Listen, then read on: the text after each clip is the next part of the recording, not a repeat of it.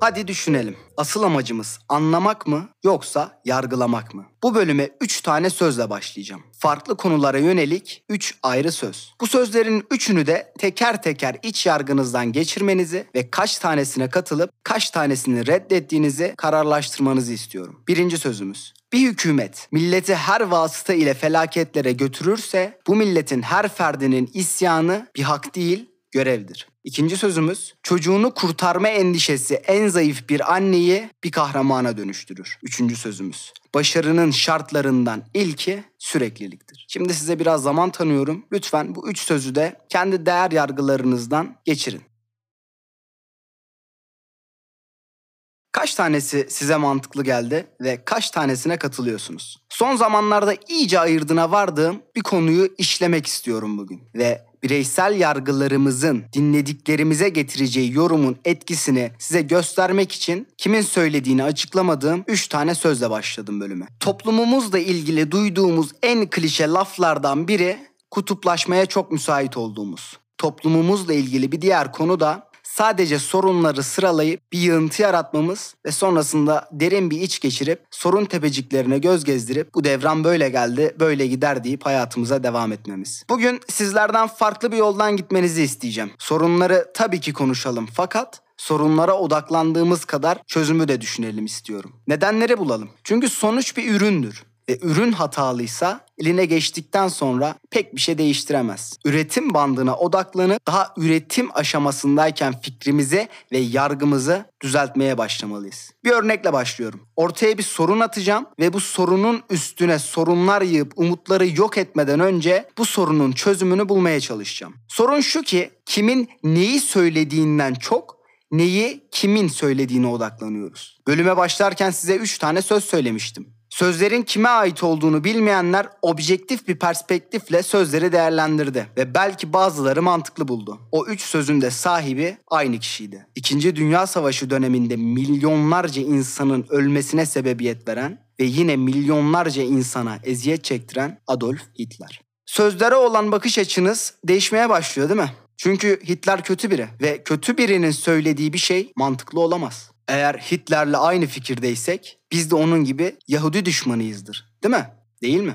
Kişinin söylediklerini, kişinin savunduğu fikirlerden bağımsız alamıyoruz. Bunun örneklerini günlük hayatınızda girdiğiniz ya da girmeye bile layık görmediğiniz tartışmalarda bulabilirsiniz. Sırf karşı tarafa zıt görüşte olduğu için karşı taraf ne derse hiç desteklemediği halde tersini söyleyen birileriyle çevriliyiz. Bu durumun örnekleri her yerde var. Kimi zaman rast geldiğimiz ve gülüp geçtiğimiz bu tablolara üzüntüyle bakıyorum. Problemlerden yakınan bizler bu problemlerin sebepleri olan kişilere gülmeyi seçiyoruz. Nereye kadar gülüp geçeceğiz? Kafamızda bireyler için oluşturduğumuz etiketlerimiz var. Tamamen subjektif etiketler. Hayatın curcunasında her işi kolaya indirgemeyi o kadar iş bilmişiz ki artık düşüncelerimizi bile basit zihinsel kodlamalar çalıştırıyor. Dışarıdan bir fikir geliyor. Fikrin özüne inmeden kimden geldiğini ve hangi konuyla alakalı olduğunu soruyoruz kafamıza yerleştirdiğimiz yargıya ters bir fikir gelirse gerçekten ne anlatmak istediğini zerre kadar umursamadan çöpe gönderiyoruz. Eğer kafamızdaki sorgulanmamış yargıyla uyuşuyorsa altında ne gibi örtülü anlamlar barındırdığını umursamadan kabulleniyoruz. Çoğu zaman fikirlerimiz kendi içinde çelişiyor fakat farkına bile varmıyoruz. Çünkü amaçladığımız şey gözümüzü o kadar kör etmiş oluyor ki o koskoca boşluğu fark etmek istemiyoruz. Amaçladığımız şey karşı tarafa ne kadar haksız olduğunu göstermek ve tartışmada zaferi kazanmak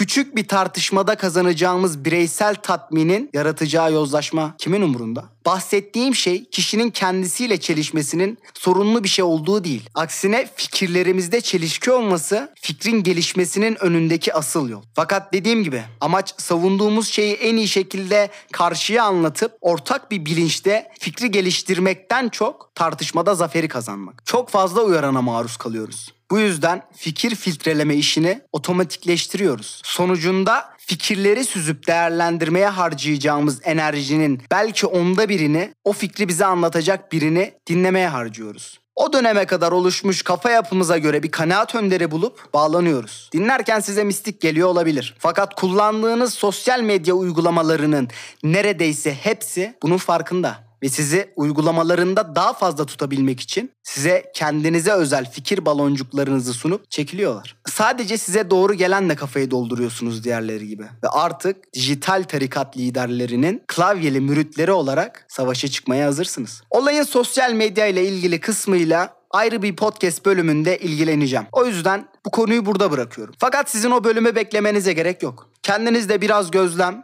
ve küçük bir tarafsız araştırmayla olayı anlayabilir ve buna göre hareketlerinizi değiştirebilirsiniz. Benim amacım sadece bazı şeylerin farkına varmanızı sağlamak. Sizin içinizdeki değişimi ancak siz yaratabilirsiniz ve o değişimin fitilini ateşleyecek çakmak olmak da benim kendime biçtiğim görev. Fikirlerimizin ve görüşlerimizin iplerini elimize almamız gerekiyor dostlarım. Yorumların üzerinden yorum yapan kişiler olmak bize ve dolayısıyla dünyamızı yozlaştırıyor. Yorumun üzerinden yorum yapmaktan kastım şu. Artık öyle çok rastlıyorum ki başka insanların cümleleriyle konuşan insanlara anlıyorum aslında konuşanların onlar olmadıklarını. Bir şey söyleyecekseniz konuşan siz olun. Yine dinlediğiniz, okuduğunuz veya izlediğiniz bir materyalden fikir alabilirsiniz. Fakat o fikri direkt kabul etmek yerine detayına inip geliştirmek ve fikri geliştirdiğiniz haliyle dünyaya sürmek hepimizin faydasına olacak. Kazanmak için tartışmak yerine anlamak için konuşun. Bu herkesin fikrini kabul edip saygı duyun demek değil. Yeri gelmişken bu konudan da bahsedeyim. Her fikir saygıyı hak etmez. Bu tüm fikirler saygıyı hak eder klişesi de sorgulanmadan doğru kodlanmış bir etikettir sadece. Bu yüzden karşı tarafı dinlemek için dinleyin. Anlatmak için anlatın. Alt etmek için değil. Eğer karşı tarafın bağnazlık zırhını delemeyeceğinizi fark ederseniz en azından kendisiyle çatışmasını sağlayıp susturun. Bu dediklerimi yapabilmek iletişim bilgisi gerektirir. Ve bu yüzden iletişim konusunda kendimizi geliştirmeliyiz dostlar. Hem içsel iletişim konusunda hem de dışsal iletişim konusunda. İçsel iletişim bakımından kendimize karşı dürüst olmayı öğrenmeliyiz. Olayları anlamaya ve anlatılanları geliştirmeye çaba harcamalıyız. Sorgulanamaz şeklinde etiketlenen fikirleri sorgulamaya başlamalıyız. Eğer dünyada bazı fikirlerden yakınıyorsak ve her yerde sorun görmekten yorulduysak sorunların çözümlerini bulmalıyız. Devran böyle gelmiş olabilir. Fakat böyle gitmek zorunda değil ve böyle gitmemesini sağlamak bizlerin elinde. Bunu bireysel çapta düşünmelisiniz ki toplumsal çapta etki yaratabilelim. Size mecburiyet olarak dayatılan şeylere bakın ve teker teker yıkmaya başlayın yıkılması gerekenleri. Hayır dostlar, hepiniz zengin olmak zorunda değilsiniz. Sürekli mutlu olmak zorunda da değiliz. Yalnız kalmaktan hoşlanıyorsanız onlarca kişinin arasında bulunmak zorunda değilsiniz. İnsanları birer obje olarak görüp üstlerinden puan kazanma fikrini kabullenmek zorunda değilsiniz. X markasının son çıkan modelini kullanmak zorunda da değilsiniz. Ama farkına varmak zorundayız. Çok geç olmadan karşınızdaki kişiyi etiketlerden bağımsız dinlemeye başlamanın birçok faydası var bana göre. Sosyolojik tespitler sağlaması bunlardan birisi. Mesela karşınızda siyasi görüşü sizden farklı birisi olsun. Konuşmaya başlar başlamaz onun hiçbir şey bilmediğini ve boş konuştuğunu söylemek faydamızı olabilecek çoğu farkındalığı kazanmamıza engel olacak. Karşı tarafın bu fikirleri nereden sağladığını sormak, yanlış bilginin nasıl yayıldığını ve nereden yayılmaya başladığını öğretir size. Sorunun derinine inmeye başlarsanız çözümü de görmeye başlarsınız.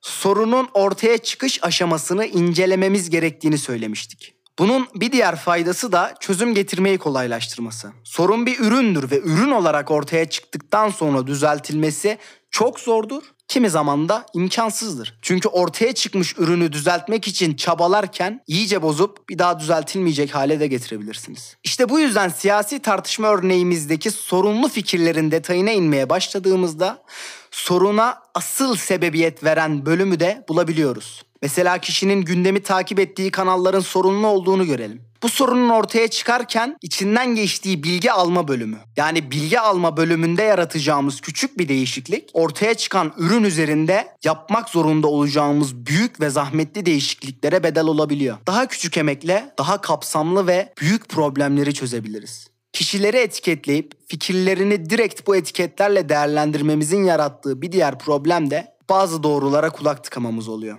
Durmuş saatin bile günde iki kez zamanı doğru gösterdiğini unutmayalım. Olay yine amaçla ilgili. Eğer amaç iyi yönlü değişim yaratmaksa bunun yolu yeri gelince doğruyu reddetmek değildir. Bu dürüst bir hareket olmaz ve döngünün içine yalan girdiğinde illaki sapma yaşanır. Bölümde sorunların tespiti ve çözümü konusunu bir sorun eşliğinde inceledik. Ve bölümün başında ilk sorduğumuz soru şuydu. Asıl amacımız anlamak mı yoksa yargılamak mı? Amacımız anlamak olduğunda olayın içine bir çaba giriyor.